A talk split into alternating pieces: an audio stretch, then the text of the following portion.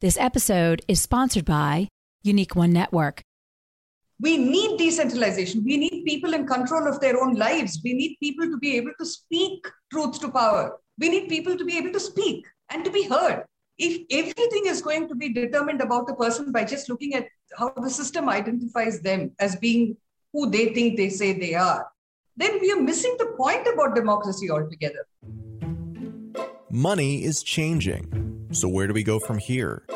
Through high profile interviews and thought provoking analysis, join Coindesk's Michael Casey and Sheila Warren of the World Economic Forum as they explore the connections between finance, human culture, and our increasingly digital lives. This episode is brought to you by the Coindesk Podcast Network.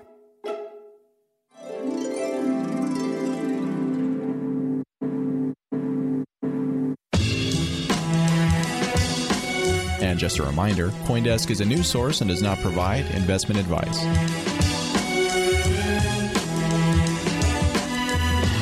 And now, here's Sheila Warren. Hello, and welcome to Money Reimagined. I'm Sheila Warren. Today is a very special episode for me because we're focusing on both a topic and a country that are very close to my heart.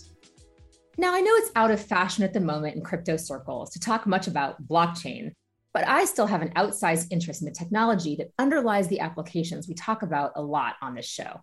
Perhaps that's because I came to the technology through a Web3 lens after reaching out to some friends for ideas about how to decentralize the storage of a data lake of the social enterprise where I was working. Of course, at the time, I didn't use the term decentralized, and I didn't even know what I was looking for. But when a friend idly mentioned I look into blockchain, it didn't take me long to realize that this new technology held tremendous potential and not just in financial services.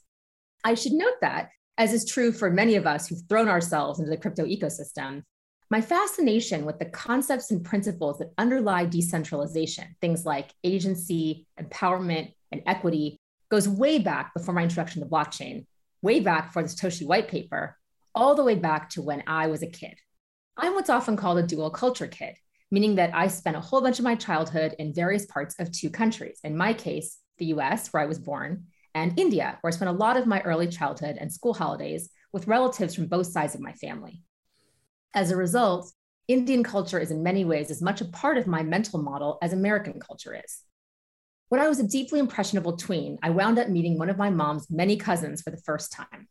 Usha Ramanathan, or Usha Chitti as I call her, is a lawyer by training which not coincidentally is a big part of the reason that I went to law school. She's also a famous, though she'll object to that adjective, human rights activist who has worked her entire career to make sure that the rights of historically excluded persons are respected. Starting in 2009, she tirelessly challenged the controversial Aadhaar digital identity program in India, objecting to both its privacy and its security risks. And she was such a strong and effective advocate that Access Now gave her one of their Human Rights Hero Awards in 2018. You can imagine the impression that meeting this woman had on this idealistic young kid. And you can probably imagine what a kick it is for me to be able to host her on the pod today. But let me start by providing a very brief background on Aadhaar for those who aren't familiar. Simply put, Aadhaar is the world's largest biometric ID system. An Aadhaar number is a 12 digit unique identity number issued by the Unique Identification Authority of India, the UIDAI, to all Indian residents based on their biometric and demographic data. Aadhaar data is collected by the UIDAI, which was set up by the Government of India in January 2009 and further cemented under provisions of the Aadhaar Act in July 2016. Aadhaar is pretty much the opposite of a decentralized system. And in fact, the honeypot of data it presented got the government into hot water on more than one occasion. In addition, obtaining an Aadhaar number required an individual to divulge highly personal information and as everyday tasks like grocery shopping or getting petrol or life milestones like getting married or applying to university began to require the having of an Aadhaar number, many citizens became increasingly uncomfortable. We'll get deeper into the various controversies shortly. Also, while we won't necessarily go deep into the legacy of colonialism in India the way we have on some of our other episodes, I'll note that August 15th marked the 75th anniversary of Indian independence, and the shadow cast by the preceding 200 years of oppression is a long one. In addition to my aunt, I'm absolutely thrilled to have on today's show my extraordinary friend and Web3 denizen, Marta Belcher. She's a pioneer in the area of blockchain and crypto law who serves as general counsel of Protocol Labs, chair of the Filecoin Foundation, and special counsel to EFF, the Electronic Frontier Foundation. A few weeks ago, she testified in front of the Senate Committee on Banking, Housing, and Urban Affairs about cryptocurrency. Before we bring our distinguished guests, let's welcome my co host, Michael Casey. Hey, Michael. Hey, Sheila. How's it going? Yeah, it's going. I think, you know, uh, as usual, we could we could do a huge recap of the news of the week and the crypto ecosystem and, and everything that's been going on since our last recording. Yeah, well, two historical events. It seems like we had the 50th anniversary of the the end of the Bretton Woods system. Yep. Part one earlier this weekend, and and yeah, the Indian 75th anniversary of Indian independence, and so it does feel like we're in the midst of a lot of historic moments. We've got the September 11th 20th anniversary coming up at a rather ignominious moment, of course, in yes. Afghanistan. So, yeah, it's sort of the echoes of history and past mistakes sort of swirling around us at the moment. You know, I was just thinking, listening to your monologue there, and, and I was thinking about okay, c- can we look at some of these initiatives that happen and recognize, at least start with the acknowledgement that they probably begin with uh, good intent? And I'm actually thinking of a parallel here between Aadhaar and and Apple's latest controversy. I'm sure is going to have something to say about that. You know, with regards to trying to you know stop child self sex trafficking and abuse of children via iPhones. It's reasonable to understand that these initiatives are done in good good faith because. Um, well, hear me out. Yeah, I'll bear with you. I'll let you out, finish. hear me out for a second certainly with in the case of India, I mean, the lack of an identity, the idea that digital identity could be the solution for the unbanked, for all the excluded of the world who do not have access to anything because they don't have a way to prove their creditworthiness or, or anything else, you know, it has a romantic appeal to it, right? And so therefore, okay, let's go in and build something big and dramatic. And, you know, the Indian government being what it is, wants to do it all from the top but the lack of appreciation for the multiple problems that you then create by creating these centralized honeypots and the sort of sheer danger. In some respects, it's the lack of appreciation for, and it is a little odd that Apple would not be aware of this, of course, but that network of information, that insidious amount of control that comes from all the data that is captured in this sophisticated algorithms and everything else, not recognizing that means it seems to me that these problems just emerge out of ignorance in many respects. But there may, of course, be a more sinister story behind it. And I'm really looking forward to hearing your aunt Usha tell us a little bit about what the history of that is. Yeah. Well, you know, I think these are always values based approaches, right? And it depends on kind of what you value and what you're positing as oppositional to that value system. So a lot of things are rolled out in the name of ease of use or convenience or efficiency and that is certainly a value and one could argue that you know from a certain lens that can be productive and helpful. I think some of the technological rollouts are often in the name of efficiency ease of use and convenience and i think that at this point in time we ought to be very cautious if that's the kind of prime directive for any kind of initiative right? Because we've definitely seen the major dark side of a lot of kind of initiatives that began in that way I could go on about, you know, the road to hell, et cetera, with good intentions. But I do think anytime you're dealing with biometric information, the standard of care is just elevated. You want friction, you want delays. You do not want efficiency when you're talking about biometric information. That's exactly right. You know, and so I'm sure we'll go into at some point during this conversation, you know, issues around the use of data, humanitarian data within refugee camps or times of crisis. There's a really great body of work led by all kinds of people around the world, including my aunt, but also Nat Raymond, you know, the HHI out of Harvard, just a whole bunch of examination of like, why do we suspend rights in the context of crisis and call that okay? Why is that okay? If anything, shouldn't we be more protective of rights in that particular context or have a kind of mode of engagement that ensures that we're not trampling all over people's privacy and security, right? Because we're trying to get them understandably very important resources like water or food or medical aid or whatever it is. No one's contesting the necessity of those in times of crisis. Thinking about Haiti is a very current example. Mm. Nevertheless, you know, if anything, I think our level of care needs to be such that we are providing the highest standard we possibly can. Absolutely.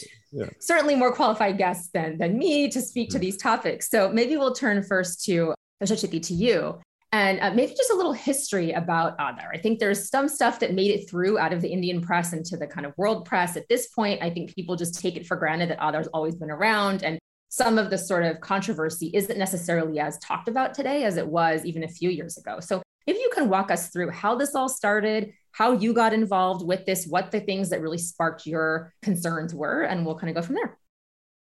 We have uh, different points from where we start understanding this uh, issue. The first thing is that you had your 9 11 moment. In terms of these kinds of technology, our moment really was the, what we call the Kargil War in 1999. It became a time when we saw an enemy at the border and needed to identify, and the state felt that it needed to identify people within the border so that we can make a distinction between friend and foe. And that was like a benign beginning. It quickly changed within from 1999 to 2003. It shifted from one border to the other. The Kargil problem was with Pakistan. But by 2003, when they were changing the Citizenship Act to say that we needed a national register of citizens, and everyone needs to get onto this, we had already shifted to Bangladesh and illegal migration. So it's a hodgepodge of ideas. But the one that the uh, that industry picked up, and that's what ultimately prevailed, is the one which said that uh, there is a lot of, you know, it's the time in the early 2000s, we had a lot of problem with our uh, service delivery of food, especially. And there were a lot of activists working on this, trying to change the system so that what was to be sent to the poor would actually reach the poor. Technology stepped in, the technology company stepped in and said, All right, we'll give you an answer. Now, the problem with this, one major problem, is that technology companies don't know the poor. They've never dealt with them. It's not their business. And, uh, you know, they are as far away from, uh, you know, from the poor as anybody can be because they are, you know, in you, I don't even have to explain this. So they don't know what the lives of the poor are, but they were looking at producing technologies and you know, the uses of technology which would control the lives of the poor. In the name of providing identity to people, see the, the way they the, the way they identified the problem was to say that the uh, poor are not able to get welfare. They are not able to reach their entitlements because they don't have an ID that they can show to the state. This was actually not, you know, it was proved to be completely wrong and misplaced by the time the project was a little way through. So if you look at, you know, we have 1.3 billion people, now we have more. Uh, at that time, we had almost 1.3 billion people. And they found at the beginning, when half the population had been covered, that less than 1% of the people did not have an ID which they could use. So why were you producing this uh, project? Because you didn't, you know, you were just looking for an justification for the project not identifying a need. Second thing is that they were offering it as a solution. Now, you can never offer a solution without knowing what the problem is. That's one thing. But we've also shifted from there over the years, where first it's offered as a solution, then as a service. Then they say that this is just creating infrastructure. Then it becomes platform, platformization. And it keeps changing and moving further and further away from people. So, in the beginning, when they started, those working in the right to food, right to work, people working on right to housing. Now, these were the people who were saying this is not a good project for the, for the poor. And the reason is this first, everybody knows and everybody knew then that the digital divide is huge. People will lose control over their own lives if you have to hand it over to technology. The second thing is when they started the project, they had no clue whether biometrics can or will work. In fact, they knew that they did not know. So it's not just that they did not know, they knew they did not know.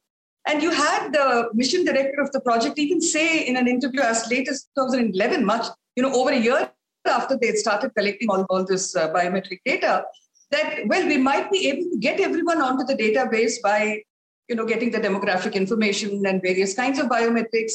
Especially migrant workers may not be able, laborers, manual worker, and we have a lot, a large number of them they may not be able to use the biometric to identify themselves because their fingerprints will be frayed. You can't ask migrant workers to preserve their fingerprints, right? And then, of course, they found that, you know, older people, it doesn't work, children, it doesn't work. You have to keep going back and updating. And over the years, we've seen that the reliance is, you know, the, when they began in 2010, one of the slogans of this project, which was, uh, you know, put out by Mr. Nilekani, who was heading the project, was uh, that roti, kapda, or makan is now passing, which is to say, food, clothing, and shelter is now passing. What you need now is a bank account, a mobile phone, and an Aadhaar, all three being numbered. So they were working at reducing people to numbers because the three ideas which have been dominating this project are unique. And for a long time, we thought uniqueness came from biometrics. I mean, at the beginning, and then we realized no, it's about being able to uniquely identify every person by their number. And then that it will be ubiquitous So it has to be in every database, it has to get on everywhere, and then it will be universal. So everybody must have it. This was the object of the project. And now we find, now most recently we had an uh, we had an issue with this because the system hasn't been created so that the poor can use it and can you know can have services delivered to them. So recently, one of our uh, you know one of our academic activists, uh, Jean Drèze, had uh, written a piece with his colleague where he said that you know this uh, one of those who's entitled to social security pension, who's entitled to uh, state support for uh, food. Now she was finding that that she was not able to get onto the systems because while in the beginning they said that this will help you reach your entitlement, very quickly this idea of inclusion became a point of exclusion to say that if you don't have this number, if you're not able to link it with whatever system we are asking you to link it with, if you can't identify yourself through this number at the point that you come for delivery, then you will stay excluded. So they came and said, listen, she has lost that card on which she had it. She doesn't have a number, and there is no way of retrieving. And the person who had been mission director then and who's head of our, uh, you know, the health ID uh, system that they are trying to put in place, which is just an extension of the UI, uh, he turns around and says, we told you right, we knew all along that this would not work. That's why we told you that the number in full should have been on every system. Then she could have just gone and got the number from anywhere. So, you know, it is a project that was made by the, for the techies, it was made so that they could displace Silicon Valley. Like they used to say, you know, Silicon Valley caters to 1 billion of the world population. We will cater to the other 6 billion. That was the ambition. So, uh, you know, if, if people, uh, which is why when uh, they started, you know, when young people started dying, old people started dying because they were not able to link their UID number, that's the other number, to their, you know, food database and therefore they couldn't access food. They were too poor to be able to do anything about it. It's not even like they hadn't enrolled. The second stage of linking, they were not able to. You know, when they said that they died in an interview with one of our senior uh, journalists, Veer Sanghvi, Mr. Nilekani said, well, on the whole, he, he pointedly asked the question three times. 11 year old dies because the system doesn't let her reach her food. Doesn't it bother you? I mean, is it okay? And he ends up with the answer that on the whole, I would say it's okay. That's the project.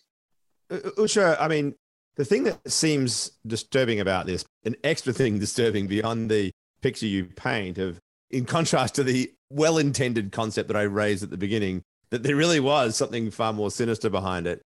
In addition to that, is the idea of how do you actually get out of this? Is there anything that activists like you and anybody who is pushing against the Aadhaar system that you have in mind to unwind, it feels like one of those horrible Byzantine things that just takes over our lives and becomes extremely difficult to break down, a kind of a leviathan. What is the answer? How do you undo what was done? Okay, the first thing is I would I really wouldn't use the word sinister because sinister has uh, it's like it's being done by forces that we don't understand. These forces we understand. There's nothing sinister about. They are just, you know, overly ambitious and avaricious. And the tragedy is that we see a complete lack of compassion. Sinister actually excuses them too easily, and I don't think I want to give them that uh, right. escape. Okay. yeah, you should understand. In India, mysticism is an is quite normal. Okay. So sinister would work, but lack of compassion wouldn't.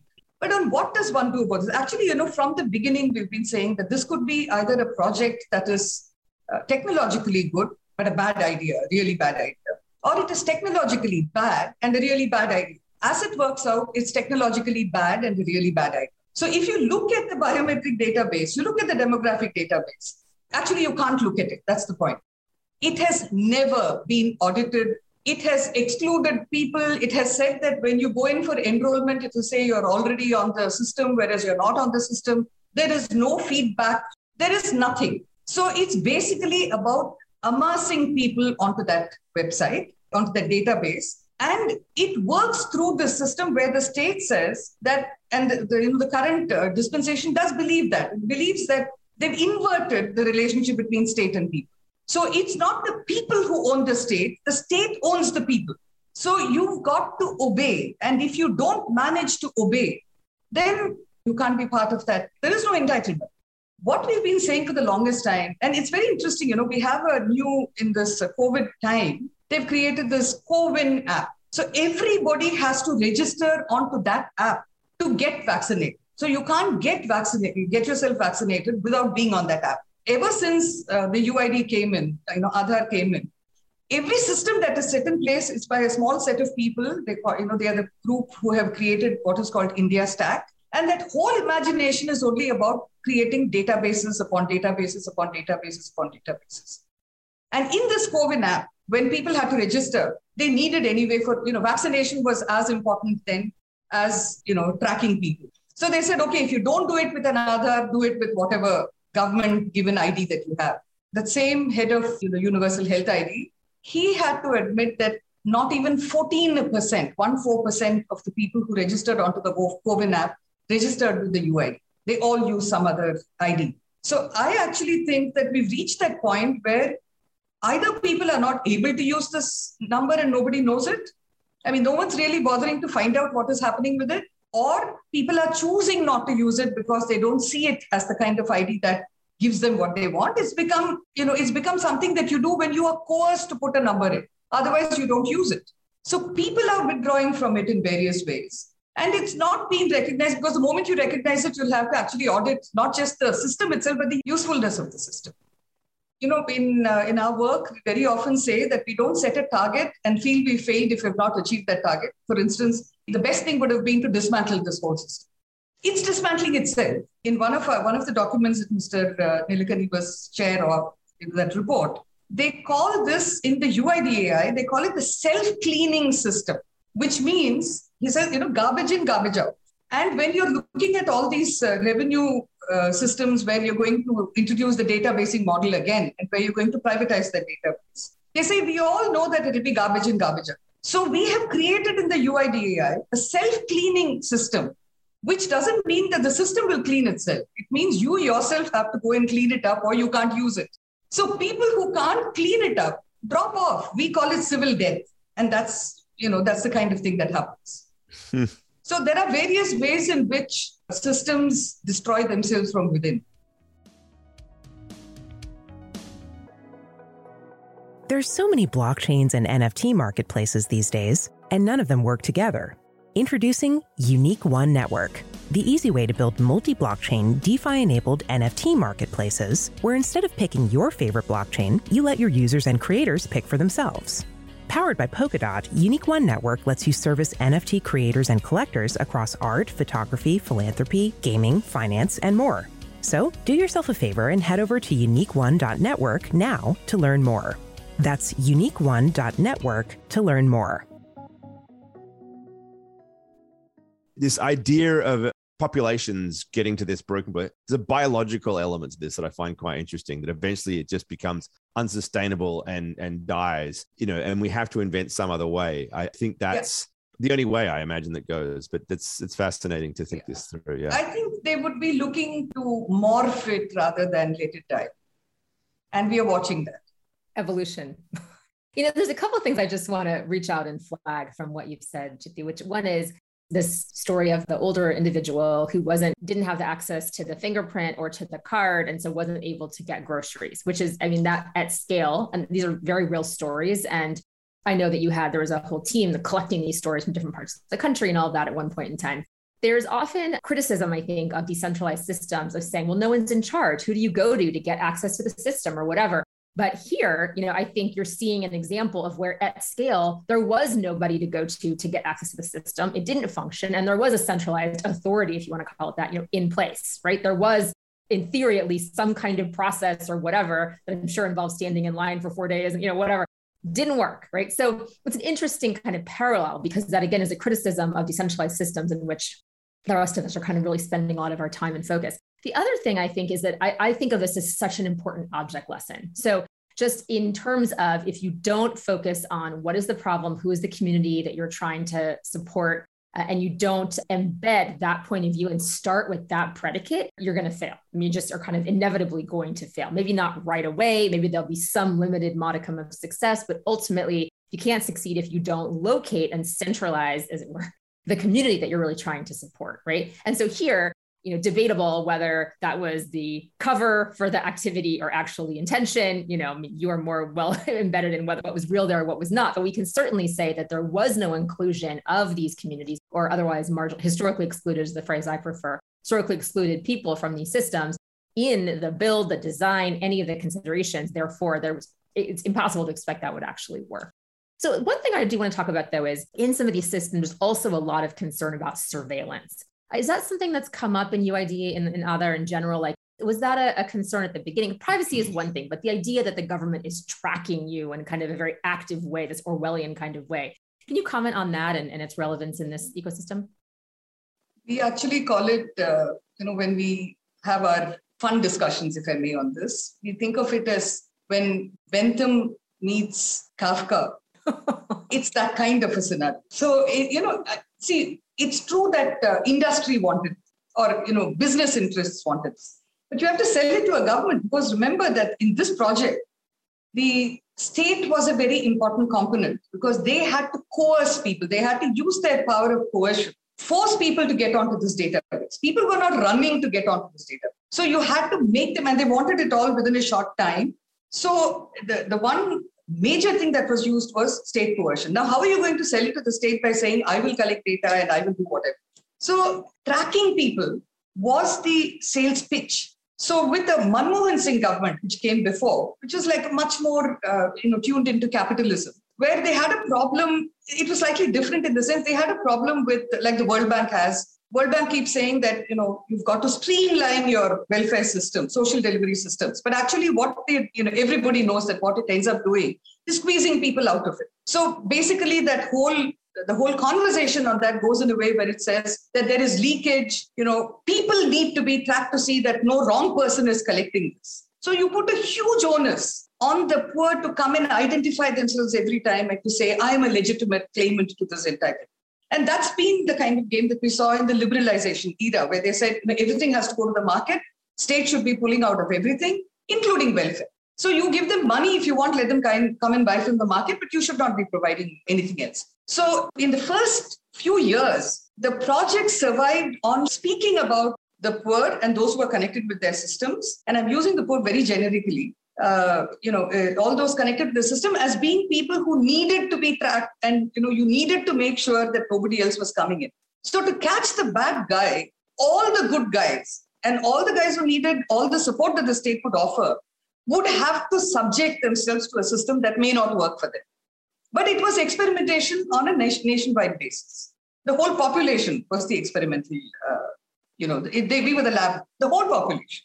And that's kind of extraordinary but they did it anyway because you know you had a tech person coming in and saying, "I'll show you how it can be done." And that's how you know. So the tech person then gets inducted into the government with the rank of a cabinet minister, but without being a cabinet minister, which means that he didn't really have to enter parliament and he didn't have to face public questioning, but he would have all the privileges of a cabinet minister of that rank. And that's how they went ahead with the project. But we've seen that since 2014, which is when the present government came into power, uh, and especially from 2017, where suddenly they just opened this up and said that nobody is entitled to anything unless you go to every system and embed your number. We want to see you. It's also important that although the earlier dispensation was a much more liberalization, capitalist kind of dispensation, they still started alongside the UID project another project called NAT Grid, which is the National Intelligence Grid, where they were saying that they would be able to link up from multiple databases to be feeding it into to multiple security and intelligence agencies. So it became an intelligence operation with this. And when we asked for the National Intelligence Grid to just give us the, you know, through the right to information uh, process, asked them that you've made a presentation of what the National Intelligence Grid is to the cabinet. Just share with us what the project is, not what you're finding in the project.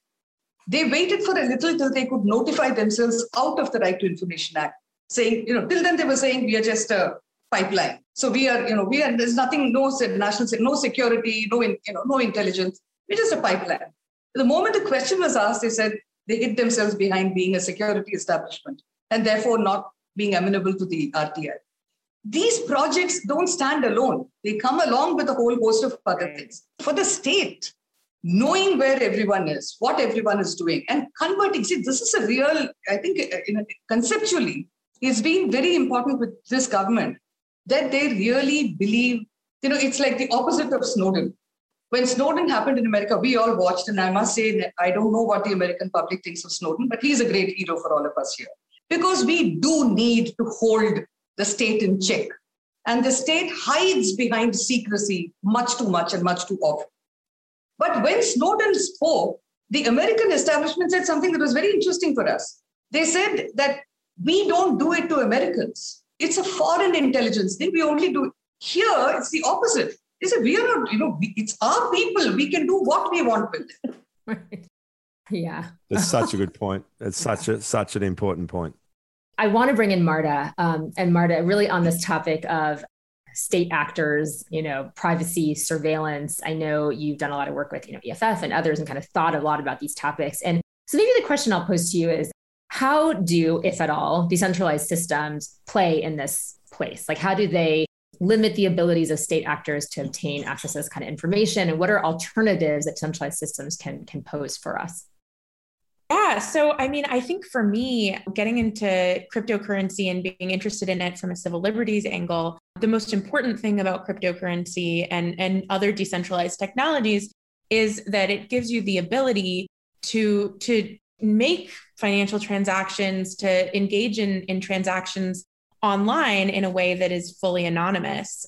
I think for me, just hearing about this is sort of making my my skin crawl thinking about the ways that this amount of data can be used the amount of mass surveillance that can be enabled by this type of database.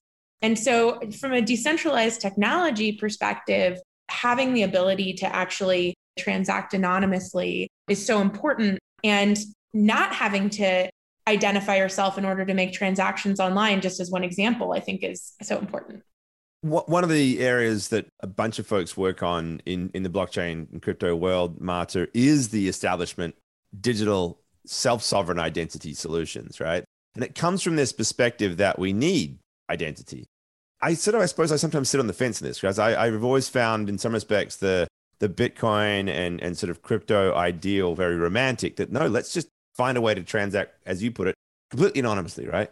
But the reality is, so much of the existing world depends upon this self identification concept that we've got. We've built entire economic systems that depend upon the idea that I can trust you, Marta, to prove that you, Marta, are who you are.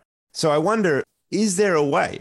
Is it possible for us to sort of jury rig a decentralized, privacy preserving model onto the concept of identifying the human being as a proxy for the world that we've created? Or should we abandon the whole thing altogether and just try to like try to live anonymously? Because that seems impossible. Well, I mean, I think that when you start thinking about how decentralized technologies might work with regards to identity, I think reasonable minds can differ as to whether that's a good idea. But I think that there's at least a really interesting line of thinking around this idea of being able to you know sort of use zero knowledge technologies in order to be able to query a database without decrypting it and figure out what someone is saying is true without actually having to have any one person have access to an entire database. I remember in one of the earliest conversations I was having about decentralized technologies, I was talking with someone about the Enigma project in its early days, specifically the refugee type of example he was really excited about this technology because he really loved the idea of being able to potentially use the technology to be able to query a database and without decrypting the information within it, figure out information about particular individuals in order to facilitate refugee aid. So, again, whether or not this is something that is technology that will move far is reasonable minds can differ. I will admit that I tend to prefer fighting for our rights to engage with the world anonymously. I really do think that we live in a world where people believe that privacy and anonymity are bad and enable bad things, right? That that anonymity is something that enables crime. You know, it's really a misconception. Privacy and anonymity are not bad, they're not illegal, and I think they're absolutely essential for civil liberties, regardless of the technology or the type of transaction you're engaging in. I've always liked the idea that, in fact, they're critical to democracy. We have a secret ballot for a reason, that there is this space that we need to create around the individual that protects them from the prying eyes of anyone else for the ability to actually safely, accurately, you know, exercise your your free will as a human being. And so not only democracies, but markets themselves require this in some way. It's interesting you were mentioning Enigma. I, I mean, Guy Zyskind was developing that when I was at MIT with him. So we were fascinated by the power of zero knowledge proofs and you know the homomorphic encryption concepts that that he and others were coming up with and the romantic idea there and i must say i'm still very drawn to it i think finds this balance i think it can find a balance where as long as we get away from the language that we're using here about identifying the human being and the need to sort of define who you are as a person and instead think about okay but how do we prove the veracity of the various claims that are being made in exercise of the attempt to make a transaction. And you start to sort of like depersonalize the concept. And it's simply the idea that as a society or as an economy, really, we can't transact unless we can prove the veracity of that information and then understand things on those levels. Then these, these other models, whether you want to call it self sovereign identity or it's rather just zero knowledge proofs become really powerful. And I suppose my question to you, Marta, is because since you've been so active in the advocacy space and you've just, as Sheila noted, you've on Capitol Hill just a couple of weeks ago, it sounds to me as if the key problem is the conversation and the actual language that we use to define these problems. How closer are we? Because you just said, like, we think anonymity is a bad thing and we, you know, privacy is obviously something that people are using to try to get her and skirt around. There's only bad people who do that. Is there any movement the other way? I mean, I mean, surely Snowden, as as Usha pointed out, has opened people's eyes to some of this. Do you feel as if there is anything of a change in the way people perceive these things, or are we still stuck in this expectation that we have to identify people all the time? I mean, I think if anything, the movement of the direction is unfortunately the wrong way. I mean, I think what we've been seeing, particularly in the context of financial transactions, is the US government and governments all around the world taking the ideas behind the mass surveillance of the traditional financial system uh, and applying it to cryptocurrency and other decentralized technologies in order to make it as hard as possible to transact anonymously. Um, there are many, many examples of that just in recent months, you know, including FinCEN's proposed regulations, FATF's proposals, and most recently the infrastructure bill, that was fun. Yeah, was slash is is still fun. You know, and the idea, the fundamental idea behind that is that anyone who is transacting with someone else needs to be recording those transactions and figuring out the identity of doing KYC on the people who are doing those transactions and reporting it to the government. You know, in the government's eyes, it doesn't matter whether you're a decentralized exchange and and it's really just code that's sitting between me and you. Uh, the idea is that any of these technologies are going to be sort of categorized as a broker and will have to report who these people are and what these transactions are to the government. And I think in the financial system, we've just sort of accepted for many, many years the idea that we need to have these transactions turned over to the government because terrorism. And we just sort of accept that that is normal. And I actually think that it's unconstitutional and that we shouldn't accept as normal that all of our transactions are automatically turned over to the government. We're unfortunately living in a time when it's very much pushing the opposite direction. It's very much the United States government and governments around the world pushing for every transaction to be associated with a particular individual, for that information to be reported to the government in this sort of system of mass surveillance that we just happen to accept because it's financial transactions.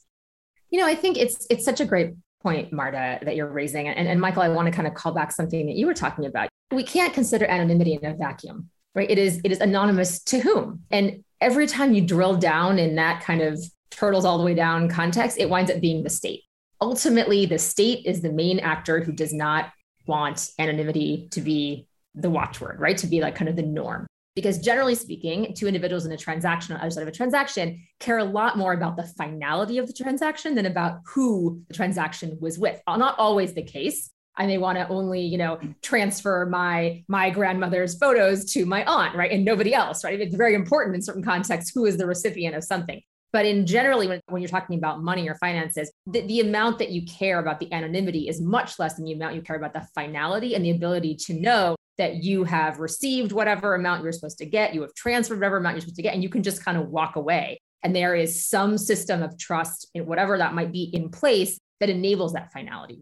The anonymity really comes down every time when you just drill and you go scrape the layers back. It's down to the power of the state, the desire of the state, and I use that term in its most generic sense, to have visibility into the actions of residents, citizens, foreign actors, whatever it might be. And the reasons for that, I think, do vary. They're not always malevolent, but they're not always benevolent either. So, Chitti, really want to get your thoughts on, on this part of the conversation we've been having. I, have seen you nodding and leaning in, so really yeah. want to bring you into this yeah. too. India's survived all these years without having everyone have an ID. We've not lived by the ID. In fact, one of the strangest conversations I had was in Germany with a, she was German. How do you get anything if you don't have an ID? And I said, what do I want that will need an ID? I mean, ID is another thing I want then. If I just want my food, why do I need an ID to have my food? You know, if I need health services, why do I need, if I'm ill, the doctor sees that I'm ill and takes care of that. I think there is something about countries and systems that have lived with IDs for so long that you're thinking that, well, you know, since you need an ID anyway, you need maybe you should do a digital ID. I actually think this is catching the wrong end of the stick. And the one definite thing about any kind of ID system is that it produces centralization. Whether it is centralization with companies, you know, whether it's centralization with the state, it produces centralization. And centralization is a very bad thing for democracy. We need decentralization. We need people in control of their own lives. We need people to be able to speak truth to power. We need people to be able to speak and to be heard. If everything is going to be determined about a person by just looking at how the system identifies them as being who they think they say they are, then we are missing the point about democracy altogether. Actually, I find that in places where, where these systems exist, the first norm is obedience. And in the Indian context, we've learned through history that when something is not all right and we need to say it, we say it through civil disobedience. And that's the kind of thing that gets taken away when you have these centralized systems. So I just think that our imagination is getting boxed into this idea of whether it's this kind of identity or you know this kind of idea, that kind of idea. I also find it deeply disturbing that you know the UN, which for the longest time you know, in their the civil liberties manifesto that they have, the ideas of identity, which means that you have a way in which we have multiple identities. I'm not any, I mean, Sheila, you know that. You, you certainly don't have one identity, you have multiple. And we claim you as much as America claims. So, it, you know, this idea that an ID just determines identity is so false. All it does is to help states and systems that want to track you, track you. It doesn't provide people with freedom. It doesn't provide people with control over their own lives. It doesn't help. In fact, what it does is also the kind of systems where we used to have collectives working together to set systems right have got replaced by this kind of top down. ID systems are always top down. It's not about my using it, it's about it being used on me. So, why can't we get out of this imagination of the ID and think of other ways in which we identify ourselves? So, so maybe because the nation state is there, like Sheila set it up well. I think that's a great way to frame it. The state is the one that ultimately is the one with the interest in that anonymity. And you know, to your point, Usha, it is we can survive without it. But at the same time, that is the structure of the world. And I'm thinking as you say this about refugees who are going to be leaving Afghanistan right now and trying to get out and getting across the border and being demanded by an immigration official to prove who they are surely they need an ID and they don't want an ID that's issued by the Taliban, right? They want some form of proof because whether we like it or not, that immigration official on, on the Pakistan border or on the Turkish border, wherever you're going to come across, is going to demand that you somehow prove because that's the system, whether we like it or not. Yeah, Michael, you said it many times in the way you said it now. Whether you like it or not, if okay. we do not like it, there's no reason why why we don't work to change it. It is not all right that people are having to run away from a regime that they fear, that they are terrorized by, and they will be stopped and told, prove to me who you are. It is not all right. Refugees are about refuge. Okay. That's what's distorting this whole thing. If I'm hungry, I need food. If I'm hungry, you tell me, come and prove to me that this is who you are before I give you food. There's a problem. The problem is not that they are not able to identify themselves. The problem is that the system is being put in a place where they can't reach their food. I really think we need a completely different imagination on this. We've allowed the state and companies to shape our imagination. We are not able to think outside. We really need to get out of this.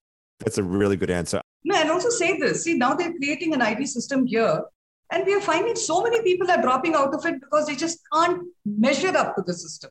If I were to try, I mean, I don't have a UID, I'm not enrolled on the system, but and I've written, you know, the only place where I'm asked to embed this is with the income tax department. They only have, you know, it's all digital now. So I've sent hard copies of my uh, of my returns to the, the department, and I've written long letters to them saying, listen, these are all my concerns about the ID. It's a simple thing. If I have, if I'm enrolled onto the system, I'm asked to identify myself through my biometric, and my biometric has changed. The only way I can update that is if I have a registered mobile number on the UID database to which I will make a request saying, listen, my fingerprint is not working. They will send me an OTP on that registered mobile system. Then, using the OTP, I'll go and update. Now, the problem is I don't have a mobile. I don't want a mobile. Why to have an ID do I need to have a mobile? I feel mobile is a, you know, it's a socially destructive uh, artifact. I remember uh, Giorgio Agamben coming and speaking in one of our universities here and saying that the one thing that he would love to do is to have everyone throw their mobile phones into the nearest lake. And mm. then he stopped and said, but then it'll pollute the lake. So we have to find some other means. So, you know, IDs are no longer just IDs, they are trackers. Although they start off with saying this is so that you can have an ID to prove yourself. You're being asked to prove yourself in places where you shouldn't be asked for this. And that's where you're most under threat. So you said something back into my answer. I just I just want to make a comment because I think it's extremely powerful this idea that the problem is not that the lack of ID for the refugees, but that they are refugees and that we are denying them food. And what struck me as you said that I just want to just remark on is that the acceptance of these systems, the real price we pay is in our own imagination because we are now compelled to think that, that that's what has to happen, that we need to resolve this problem of identification. And not the real problem is that why do we go to war? Why do we force these people from their homes? And why don't we give them food and shelter when they demand it? It's the trap of the logic that is the problem. And I think that's just a very powerful point. So thank you for for finding that hole in my argument. I really appreciate it. But it really is, I think, a call for all of us, especially those working in the crypto ecosystem who are claiming to try and be building a better system, which is are we pursuing incremental change within parameters that, that are being thrust upon us by other actors that we're accepting? Or are we really pushing for systemic change? Personally, think that we ought to be pushing for systems change, like to really think as big as we can, to question the fundamentals of how we orient to each other in what constitutes an equitable, a just society. And I think you have to go all the way. You have to have a personal philosophy behind all of this. I don't think you can really do the work. The other thing I just want to note is that I can 100% confirm that Chitti does not have a mobile because on the family WhatsApp chat that she's not on, it comes up on occasion. If only she were here, she would know about what we're saying about whatever her latest speech she gave or whatever. So, you know, I've always admired that about you, Chitti. It's such a testament to living by your convictions because you're not wrong. I mean, I know full well that I have two mobile devices and there's no question in my mind that you know there's all kinds of stuff happening with that information that's going through that and what where it's pinging and whatnot. Uh, and I know that because I am a former privacy attorney, so I'm well aware of the consequences of that behavior. And yet, you know, here I am, right? So I'm privileged to have Weekend Sheila and a weak Sheila in my contact list, but no one else, you know, not many people do. Very rare. Most people don't know. They don't know there's another one. Actually, I'm now owning it. There are two phones, one or the other. Some are on both.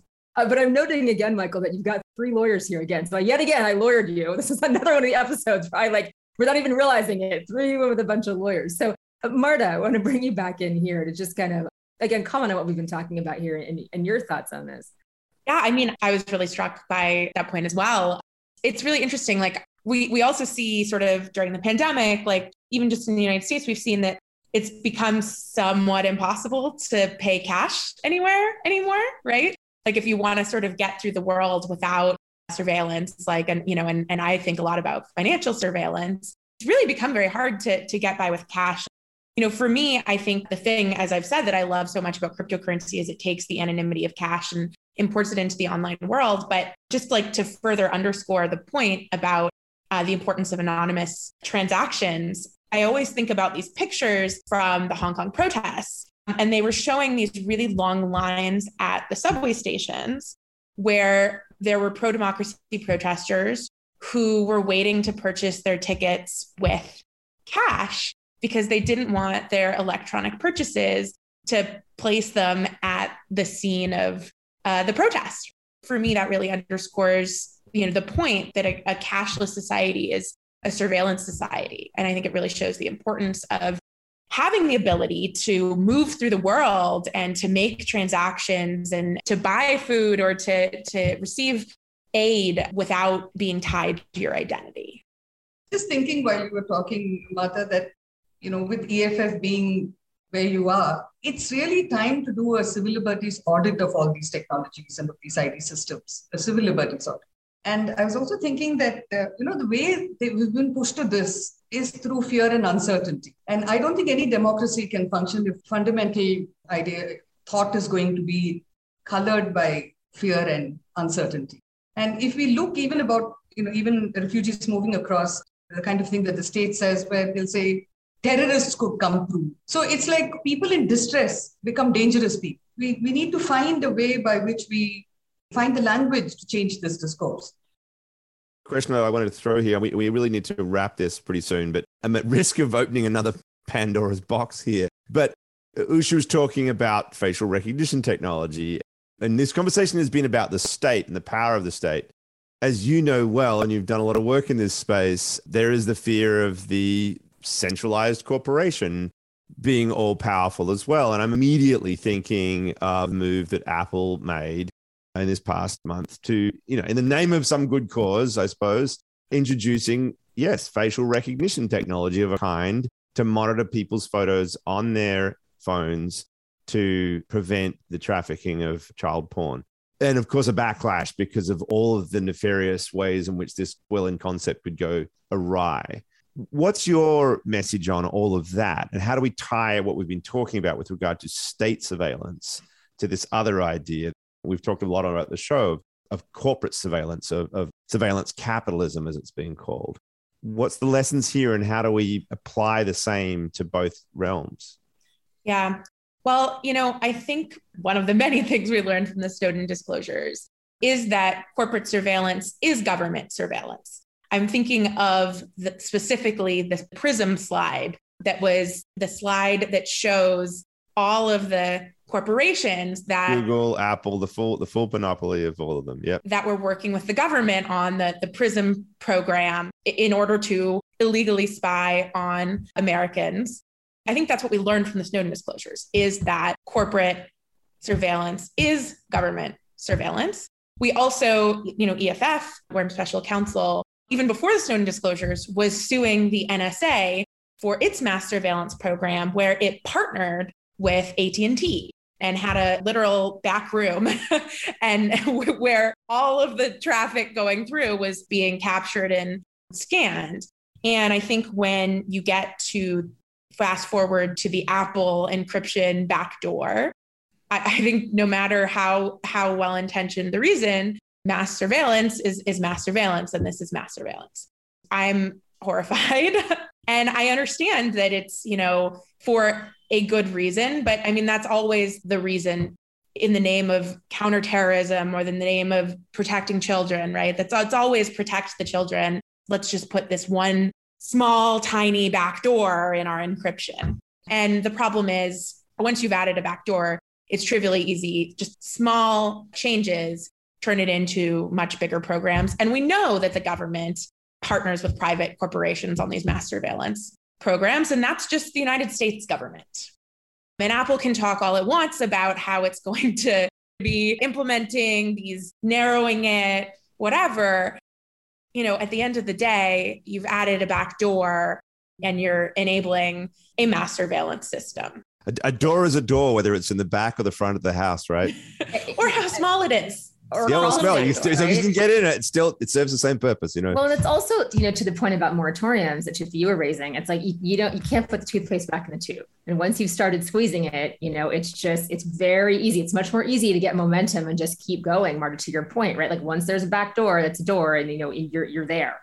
Uh, and then you get that scope creep, right? We're all familiar with scope creep in a million different contexts. Well, it happens in this, this case as well. And so uh, I love the idea. San Francisco put this ban on facial facial recognition and surveillance in the city, uh, in part because they wanted to do studies and examination about what are the pros and cons. They're looking at cities like London that are extremely highly surveyed to kind of see like, have you actually realized you know these benefits and what are these benefits? Are they spurious? Are they real? Are they tangible?